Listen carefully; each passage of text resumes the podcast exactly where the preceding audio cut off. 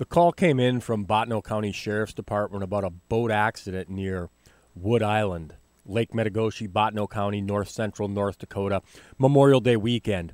I had completed my North Dakota Law Enforcement Academy training.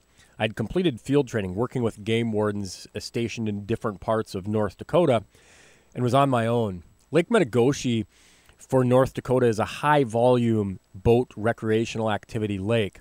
Memorial Day weekend is the kickoff to the to the summer recreation season, and the proximity to the Minot Air Force Base.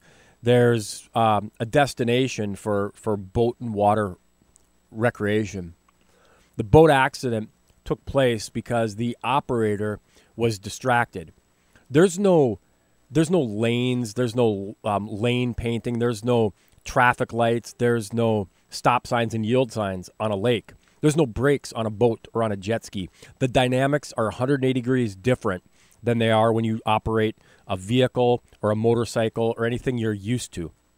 So when you're an inexperienced boater and boat operator, and you've got a, a toddler, a young toddler on a on a warm day, not a hot day, in a boat that is in a car seat. That's how young this child was in a car seat.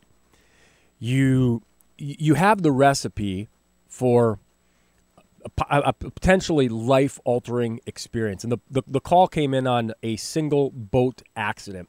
The operator of the boat from the Minot Air Force Base had become distracted looking at other boats and actually run your typical your typical recreational boat aground had hit Wood Island at a at a speed that I don't know and, and it wasn't particular to the to the case that ejected that ejected the toddler in a in a car seat onto the island.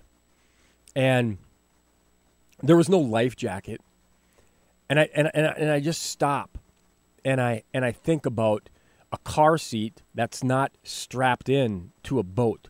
You strap car seats into a vehicle on a car seat that doesn't have a personal flotation device with an operator that doesn't have experience in a situation of boats and jet skis and water skiers buzzing this direction and that direction. You've got your own friends and your own family. There's so many life altering decisions that we make on every single day. And they impact you and your family and your parents and your grandparents and your neighbors and your job and your career. And the highway patrol and the deputy sheriffs and the city police officers and the game wardens as well.